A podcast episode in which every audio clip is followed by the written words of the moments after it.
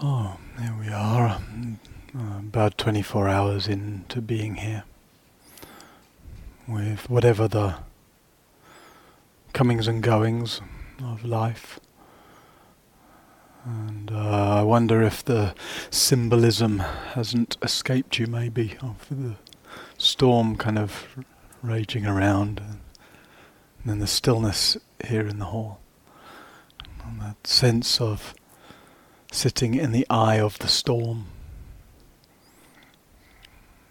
And much of meditation can be like that, and sense of looking for or feeling for the capacity to sit in the midst of what's happening in a way that has a certain quality of ease,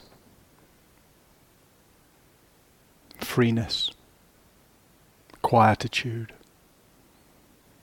the capacity to sit w- with, sit in, uh, whatever is swirling around. And you know, as you as you settle over the day, I imagine various things might be swirling around. I've sat with a lot of people, and I've heard uh, not that much variety. actually of what tends to happen, you know, because it's whatever the personal details that we add on, right? It's basically just human stuff that happens, you know, human body stuff, human mind stuff, human heart stuff. Mm, so maybe, you know, as you kind of adjust to mm, posture that you might not be so familiar with, or a length of time of sitting still that you might not be so familiar with. Maybe there's some of that is what's swirling round, you know, kind of sort of storminess sometimes of bodily discomfort, what we might, you know, be tempted to call pain or my aching back or shoulders or legs or whatever. But that which, if we really just sit in it, sit in it, rather than making a lot of drama, rather than being in the storm of it, and actually you know, really coming inside and feeling it, what we start to notice is basically, you know, heat, pressure, density. Most of what we call pain is, is some combination of that. Mostly an increase in heat and an increase in the sort of density of the sensation. Mm, if we really notice that, you let yourself sit in the an intimacy with this increased heat and increased density. Maybe that might change the relationship to it. It's different. Oh, increased heat, increased density is different than, oh my god, my leg is killing me. Right? Has a different impact. You know. Just being present in the experience or being caught up in and reactive around the experience. And then maybe also some some of the storminess swirling around, just you know, the just the thought habits, a tendency to roam around a lot in, in you know, in what in the tradition we call the three fields of time, roaming around in the past, either nostalgically or remorsefully, roaming around in the future, right? either um, charged with sort of fantasy, hope, or charged with anxiety, worry, fear, or equally just roaming around in the present. And sometimes in meditation circles, we we put all the we sort of tend to demonize the future and the past as if everything's okay as long as in the present. But we can get just as caught up in the present as we can in future and past, right? Thought goes roaming around in a lot of commentary, description, analysis, judgment. And maybe that's some of the storminess, not just the fact that you know mind might be busy in various ways, and then the again, the sort of the way we get caught up in the storm of that, sort of fighting with our mind, or by turns getting lost in all those thought productions, and then realizing we're lost and somehow trying to uh, get rid of them or stop them or um, making them into some kind of problem.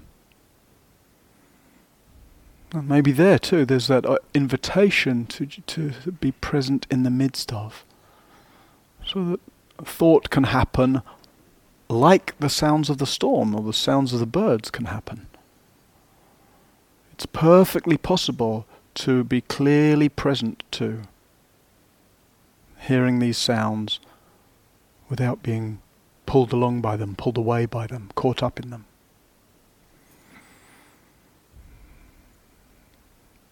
It's a little more tricky with thought because we tend to be more identified with the thought. When the sound comes, we don't think, oh, yes, that's me. Right?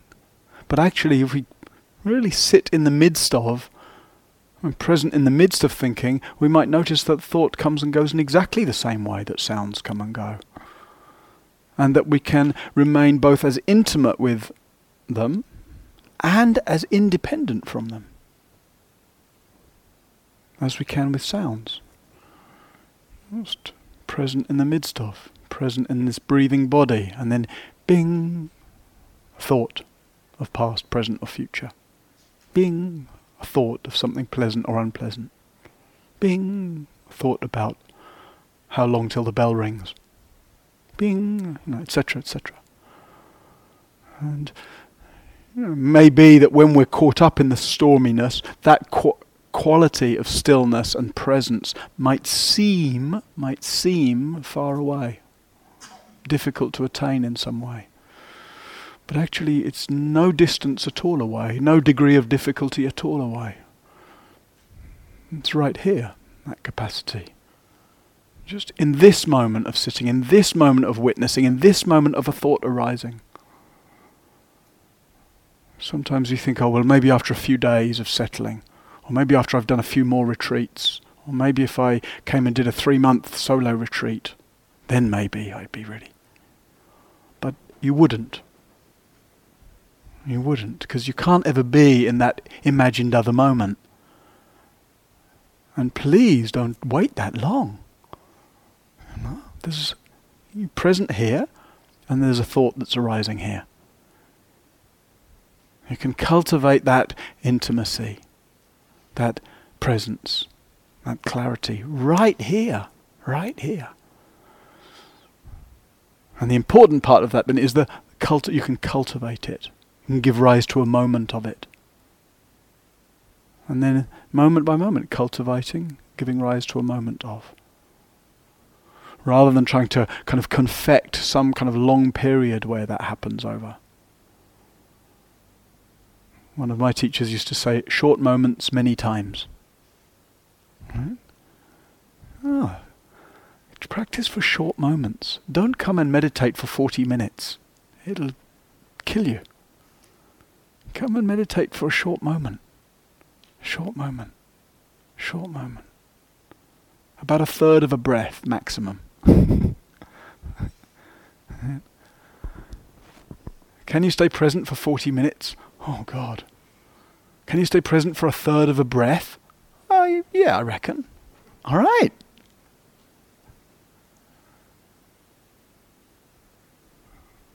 Can you be inside this moment of hearing? This moment of bodily sensation? This moment's thought production? Good. Mm-hmm.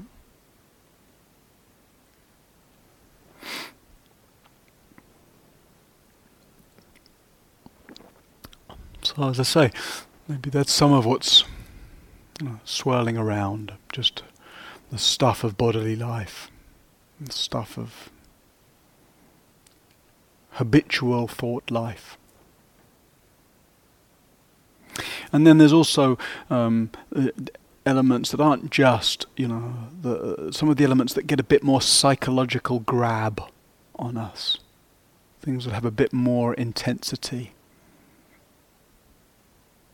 things that seem like they kind of uh, that we're more invested in. You know, and there's lots of different ways to speak about those things.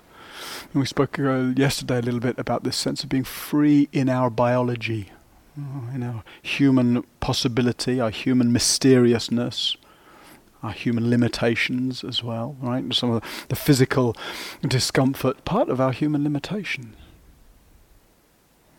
And also part of that human biology is just, you know, the kind of our inherited, uh, what, our psychological inheritance, instinctual inheritance. Actually, there are many, many layers, right?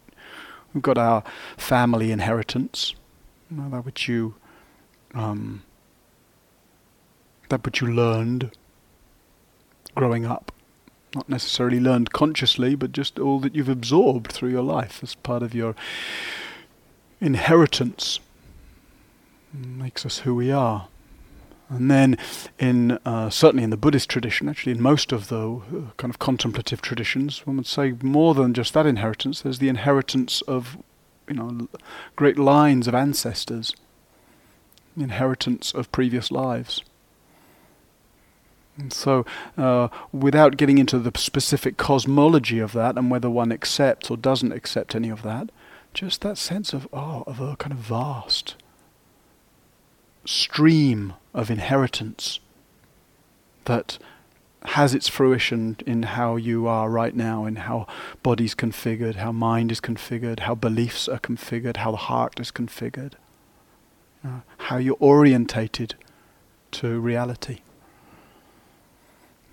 It's interesting that some of the most recent uh, genetic research could actually find uh, the genetic markers that back up through the generations and the way that that you know we actually biologically cellularly can can find the genetic markers that go back through several generations.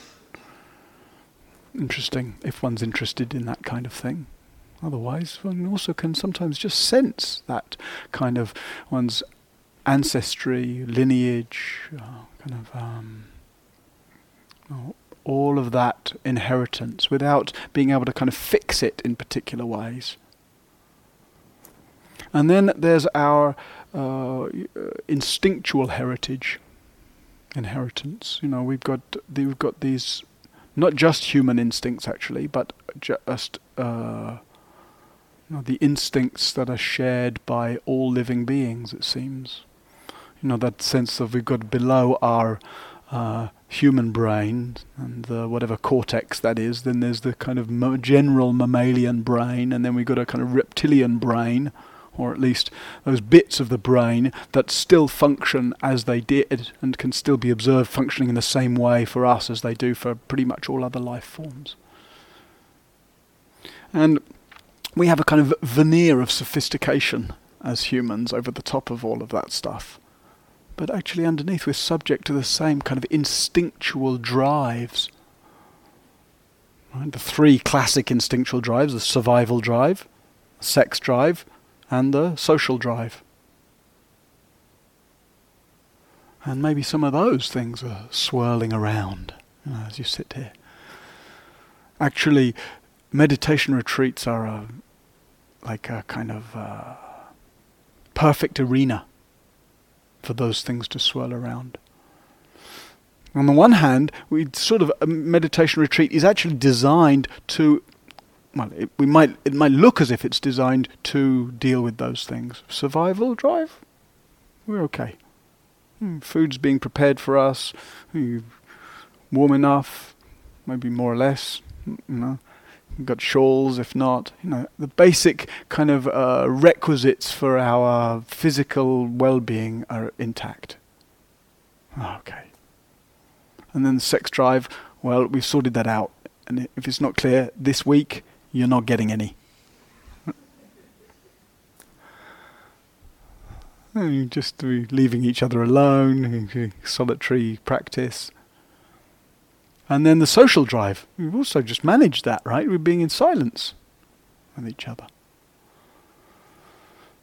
So, as a co- the container of the retreat is one that has a kind of very uh, kind of clear way of dealing with all of those things. But of course, just because they're dealt with situationally doesn't mean they're dealt with internally. And in fact, the very fact that they're dealt with situationally and we don't have avenues to get into acting out those instincts means we get a powerful opportunity actually to see how they get stimulated inwardly.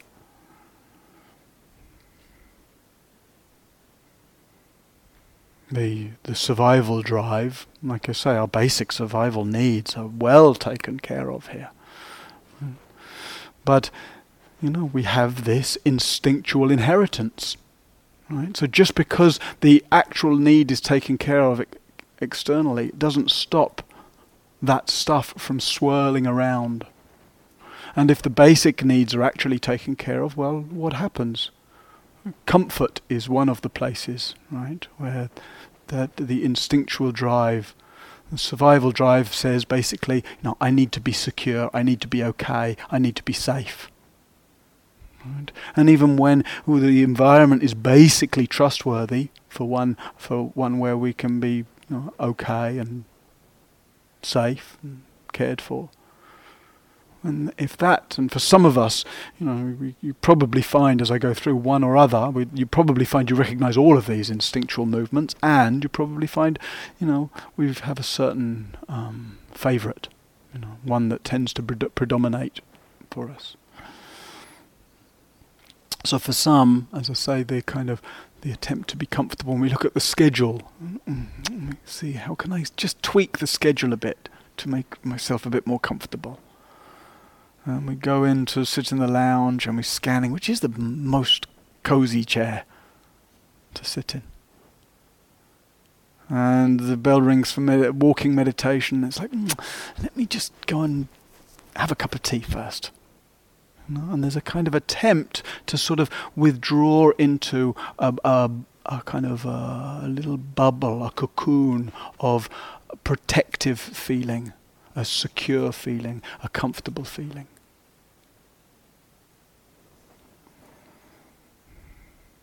And you know, for somebody for whom that instinct predominates, you see that sort of playing out in the world as well. It's like it's a sort of that movement, like somebody who wants to always want, who feels good when the cupboards are full. You know. Oh, oh. And there may be reasons one can find in one's history, right, where there's been some sense of insecurity or where one's well being or comfort or security or safety hasn't felt well assured. And so that instinct becomes a kind of coping mechanism. Right? Let me try to make things comfortable and safe and secure, and then the hope or the belief is, and then I'll be okay. And one takes oneself as the main object for that security. Right? I need to do what I need to do for me to be okay.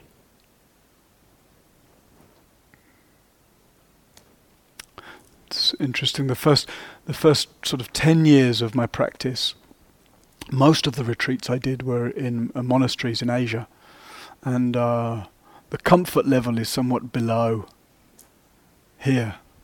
Monastery I used to stay in in Thailand, the the pillows were made of wood, literally.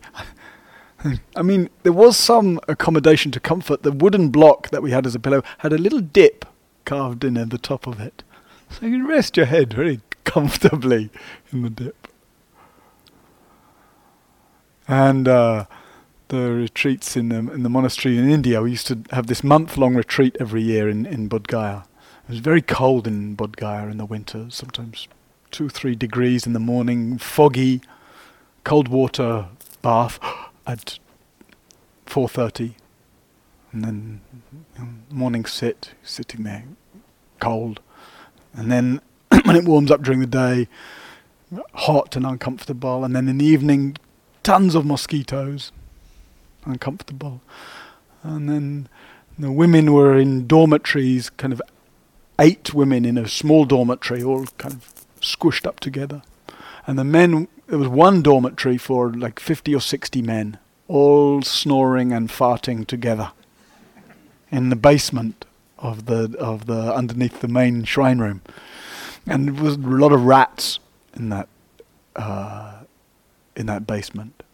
One time I woke up, there was a rat chewing on my hair. I had dreadlocks in those days. And he had pulled the dreadlocks through my mosquito net and was chomping on the end, on the end of it. But one of the things that was interesting in, the, in those retreats was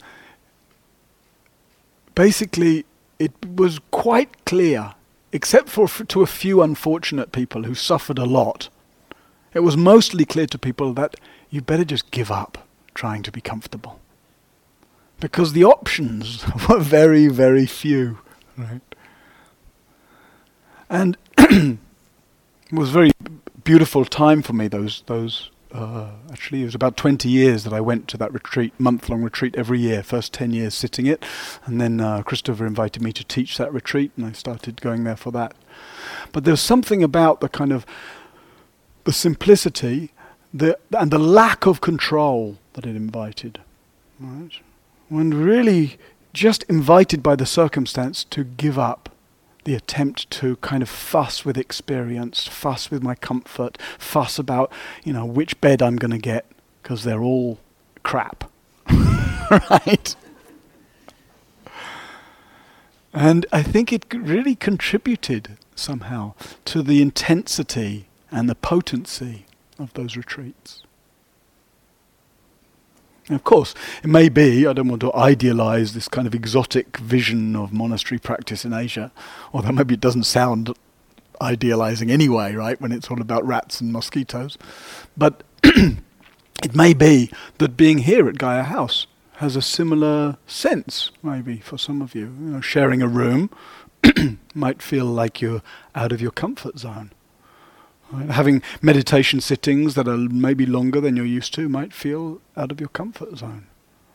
Having food that might not accord with your preferences, certainly, but for others might not actually accord with your health needs very well. Oh, might be out of your comfort zone. But there's there's a real practice invitation in there, you know, to enter into that place where the the anxiety or the reaching for security starts to swirl around. And just to see if one can stay. And stay with a certain quality of tenderness, of graciousness, of openness, of surrender. Opportunity to see, you know, that it's it's better to be free than to be comfortable. And of course, within that, we take care of bodily needs, like we were hearing from somebody this morning, right? Uh, might be a good reason why it's not uh, wise to sit on the floor and shift to a chair. Might be a good reason why it's not uh, wise to sit still beyond a certain length of time. You know, a lot of the discomfort that happens in meditation is kind of meditative discomfort, you know, which is magically healed by the bell ringing. Right? It's like, oh, oh, oh, and then ding, oh. Right? And one gets on great, some great relief when the bell rings. Why? Is it the magic power of the bell? Right? Or is it the fact that one was sort of doing something? You know? And then uh, when one knows one can move, bell rings, oh, you stop doing it at that. And then when your sitting ends, the, terrible intensity that you were sure meant you needed to see an osteopath. Right? Suddenly, oh, he's gone. It's gone. And then you come back and sit again and oh, back again. If that's not in your experience yet, don't worry, it's only day one. We'll, we'll get there. right? And then, of course, there's some, some discomfort which is of another order. If there's some discomfort that's related to some injury or some illness or some chronic condition, there's some kind of discomfort that's happening. And if it's there just as much during the meal time as it is during the, the meditation time, then you really might need to do something about it. In fact, that's a good that's a good gauge. If you're not sure whether what's happening is sort of meditation pain type intensity, or if it's actually some physical concern, see how present it is during supper. And hmm, that's a good gauge of how to meet it. And then even even with the meditative pain, right? There's a, there's a, a certain way in which it's really worth sitting that with it, in it. What we were just saying about just kind of oh, surrendering one's preferences, right? One's fussing and fighting and grasping for things to be different, better, etc., and just actually cultivating a certain gentleness and tolerance and spaciousness. To sit in the eye of that swirling storm of discomfort.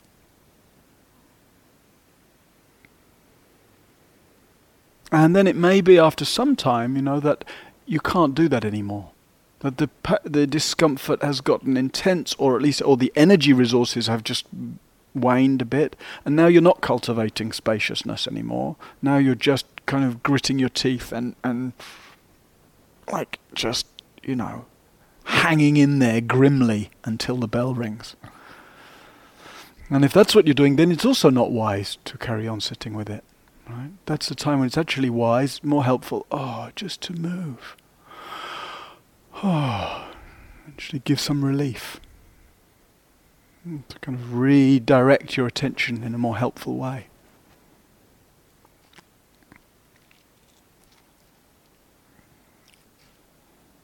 so we get to see whether it's in some of the ways, you know, that, that the, grasping for comfort or security or for protection play out in our wider spheres of life, or whether it's you know how they play out just moment by moment in the microcosm of our rest of our life called you know this retreat. Just to see how much you know you can lean gently in to the way things are. Despite one's kind of the tendency to to grasp for how they could be or should be different to lean into that possibility to really know and taste a freeness of being that's available despite the fact that body may be uncomfortable, that mind may be uncooperative. Maybe those moments of discomfort uh, can be certainly a teaching, maybe even a blessing.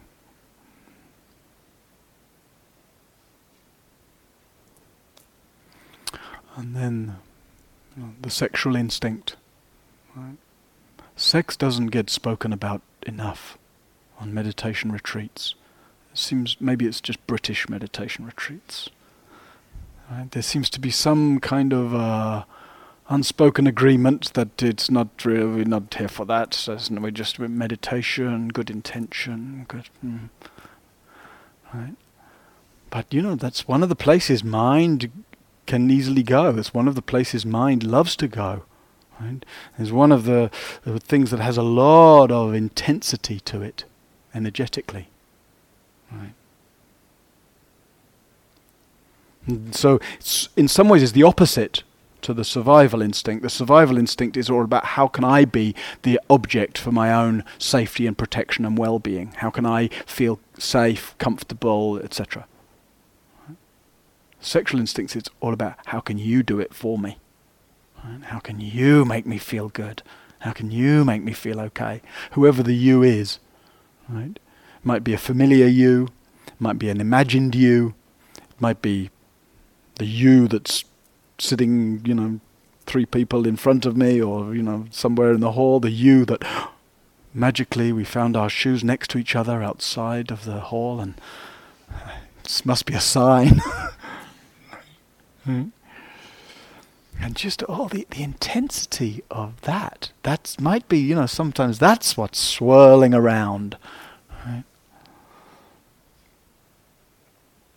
And it's, you know, most obviously, right, uh, when you speak about it as the sexual instinct, it most obviously is fixated on a person, a sexual object but actually it can also be f- focused on any sort of source of pleasure sometimes it's it is lunch, you know, becomes the main fantasy object for us, right? And lunch, I mean, it's all right the lunch here, you know, but it's, it's not, you know, nothing special, but it becomes, you know, the, the all the attention going there, as if the lunch is the great salvation. Right.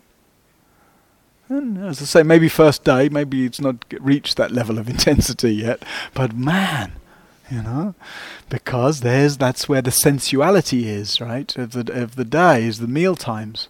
And so, just the way we can go to there, whether it's a person, and more obviously, kind of with a more obviously sexual element to the attention going there, or if it's you know it, just some imagined experience that you're waiting for or hoping for, whether immediate, you know, um, like a moment in the retreat, or some imagined thing you're th- when I get there next week, or whatever it is. Right, the tendency to invest energetically a lot of hope and fantasy energy into a particular person or object or situation, and with the idea it will do it for me.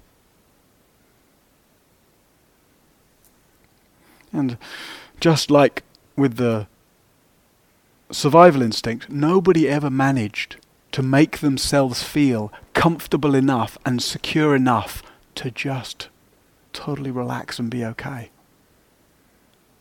It's not right. We so we see that oh, it's it it gives the promise of well-being, but it actually just keeps one in that loop, like a neurotic loop of you know always trying to reinforce uh, a, a degree of security and comfort that actually one never arrives at.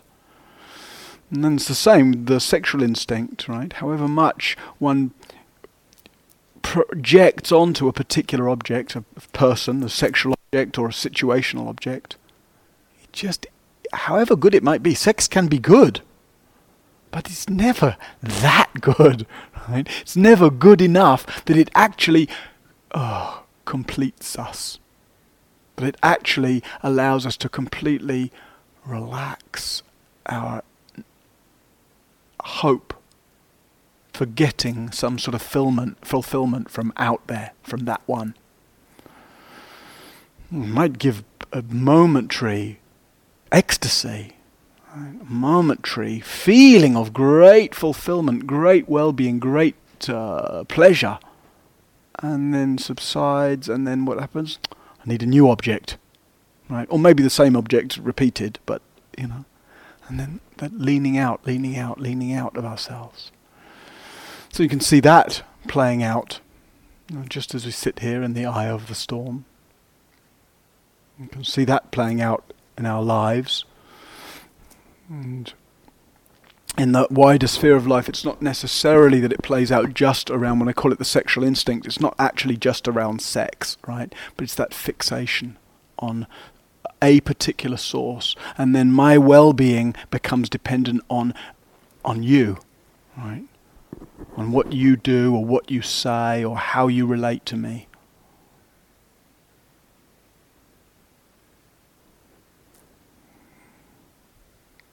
And to whatever extent that you one notices that swirling around, right?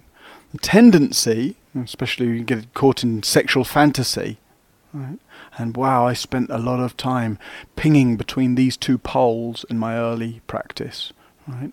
The two poles of, on the one hand, just like getting really caught up in all the lurid detail, right, of the fantasy object and then just imagining how it would be and how I might orchestrate things to make it be like that, and etc. etc.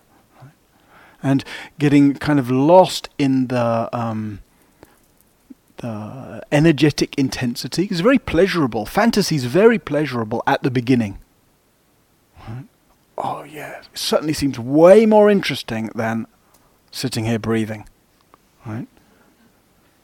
And then remember what we were saying about the lack of stimulation? Oh, a bit of sexual fantasy. Woohoo! Stimulation level goes right up. So, that on the one hand, that pole of just investing in the fantasy, investing one's hope, investing one's kind of, uh, you know, all of the energy in that. Uh, as if the belief that somehow I can make it real by doing that. And yet, if we follow that track, we see that actually what starts off as, as a very pleasant object, right, the idea of fulfilling that fantasy, actually becomes quite frustrating.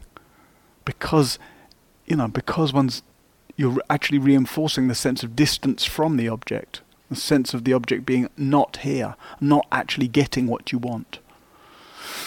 And then we tend to flip to the other pole of trying to, oh, okay, okay, I've just got to forget it, come back to the breath. Okay. And trying to kind of push away.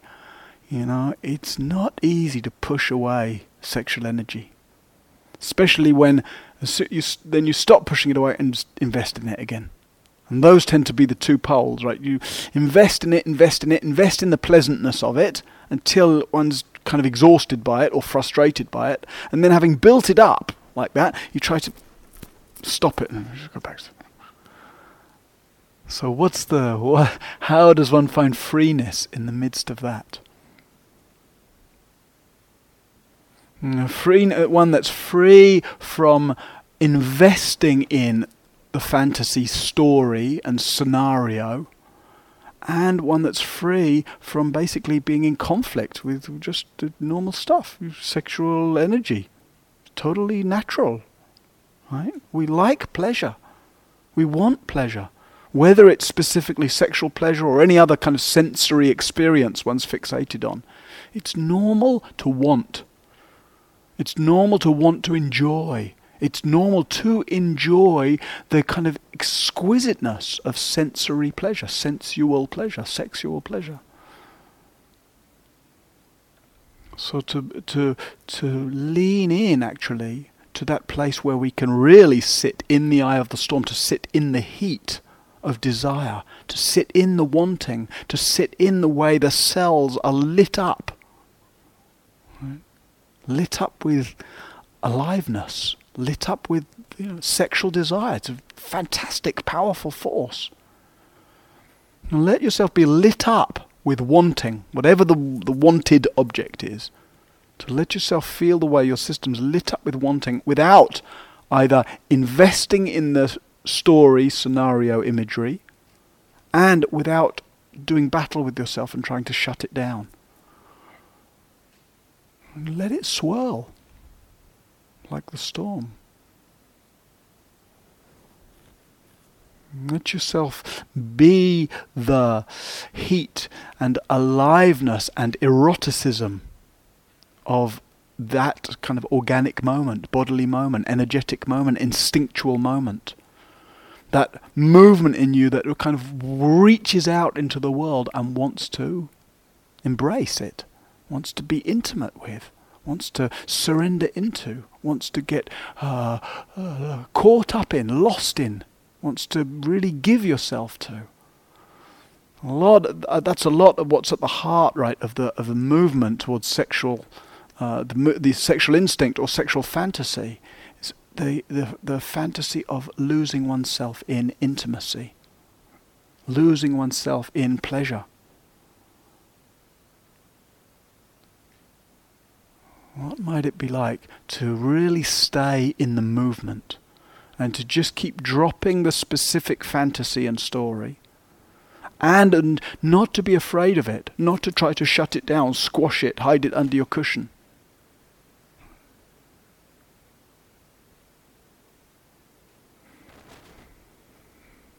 To sit freely in the middle, midst of that uh, movement.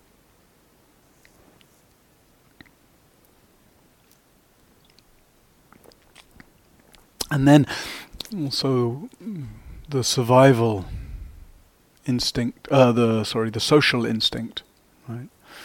So if the survival instinct's all about me, the self trying to make the self feel okay, and then the sexual instinct is all about you, right? Me trying to get you to make me feel okay. The social instinct is kind of that which goes out to the world. I want the world, it's rather grandiose, I want the whole world to make me feel okay. Mm-hmm. And even though we're in silence here and we're kind of you know, much of the time eyes are down or closed and it's all about breath and body, etc. For some, One can get much more interested in what everyone else is doing. Right. What others are doing, how others are doing, and what others are thinking about how I'm doing. Right. Even though others mostly have their eyes closed as well, we're sure that they must be, you know, surely they're mostly paying attention to me, aren't they? And one can like, one can do that in a kind of inflated way, or can they can they see how straight I am, um, right, etc. Or one can do that in a kind of painful, contracted kind of a way. Oh, oh you know, when I cough, and oh, what do people? I'm disturbing everybody. I know. It feels uh, uneasy or uh, nervous or, or kind of. Uh, you know, if, if you change your position of your legs, often people will say, oh, I'm, I'm, sh- I'm worried about disturbing the people around me. Right? And the way our attention kind of bounces out to the room, as it were, and back again. What do they think about how much lunch I took? Who knows if they they even noticed how much lunch you took?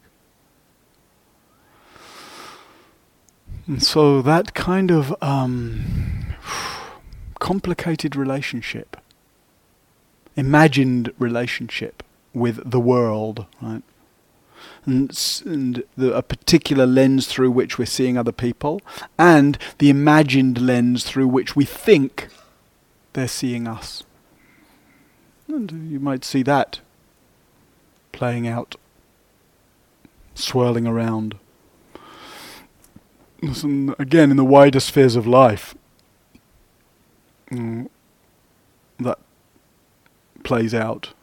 You know, there's kind of looking for the approval of others, kind of pulling for attention, n- trying to be or needing to be the centre of attention in some ways. I know it's not very British, that right, but um, it's actually one of the problems. When, you know, British culture is one that sort of frowns upon. We call that showing off. You know, I just came from a few weeks in the in the US where what we call showing off has much more cultural uh, support there. Than in the States, we just call that like showing up, right? Being fabulous. Here I am. Right? Lots more position, lots more cultural permission for that. You know notice when I'm there for a while and I go into shops and I say, hey, hi, how's it going? And then I come back here and I go into a shop and say, hi, how's it going? Oh, oh sorry, excuse me. it's a little, little more uh, stepped down somehow. But even though it doesn't, ha- it, that that sort of extravagant expression doesn't get so much cultural permission here, there's a way in which it's a very natural human instinct, an essential human instinct. We want to be loved. We want to be seen. We want to be approved of. We want to be uh, reassured. Right? We want to be supported. And that's really what's at the, the heart of that instinctual movement of, of looking for how others are doing and how they, how they seem to be seeing me, approving of me or not approving of me.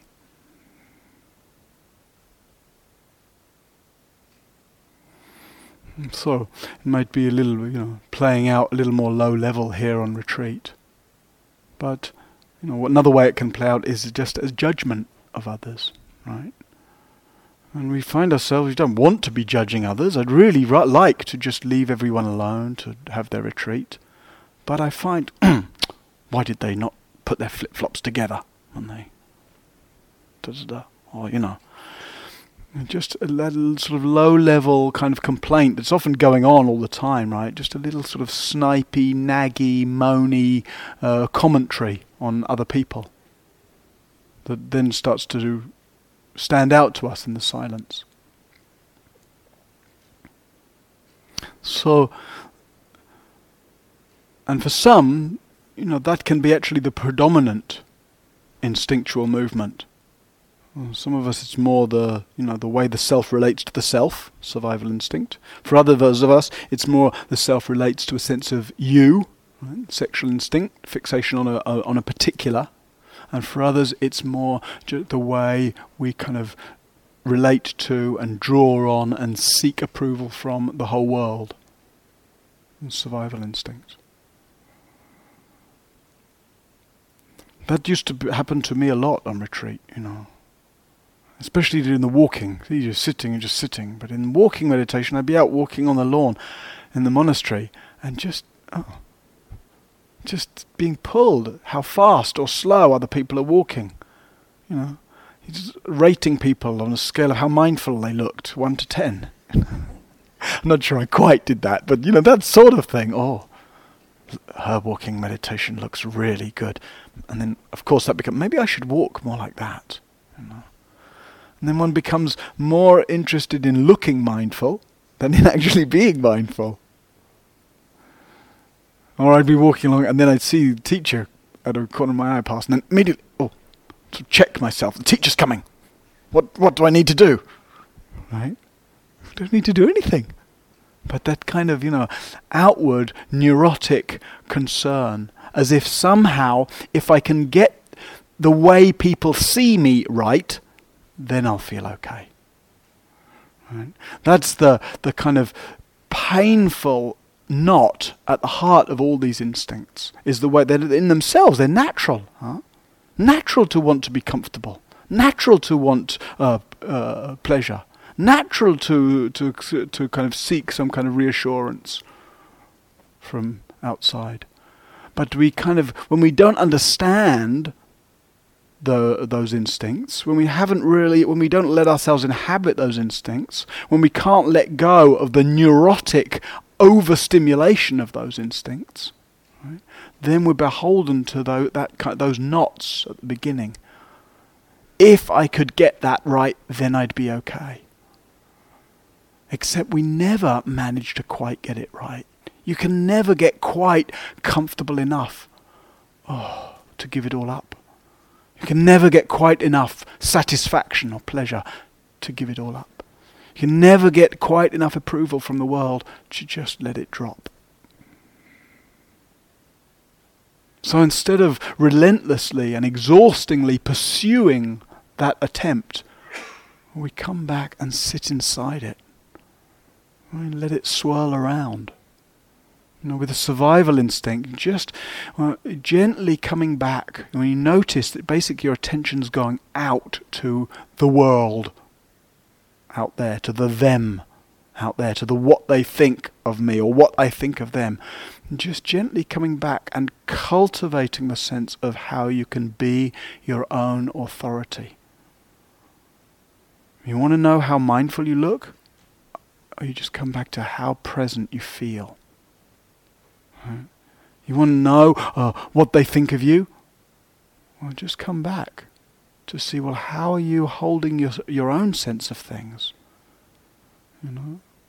What kind of ideas are people having about you? Well, what kind of ideas are you having about yourself? Right? We start to actually treat ourselves with a certain respect and dignity and care. Our imagined views of others become a lot less important. So to sit in the eye of that storm, right, to sit in the midst of that instinctual movement is to, yeah, to accord oneself dignity, care, respect. To really feel the goodness of your intention here, sitting tracking your experience, being interested in something profound, subtle, important, liberating.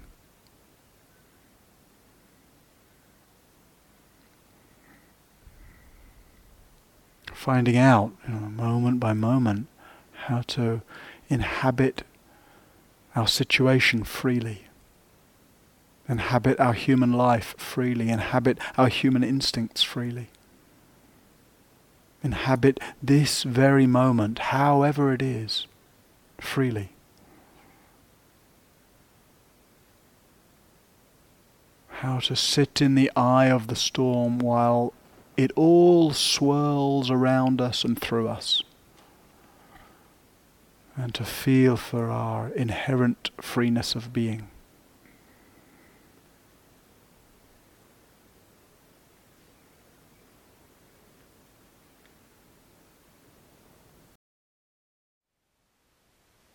Thank you for listening.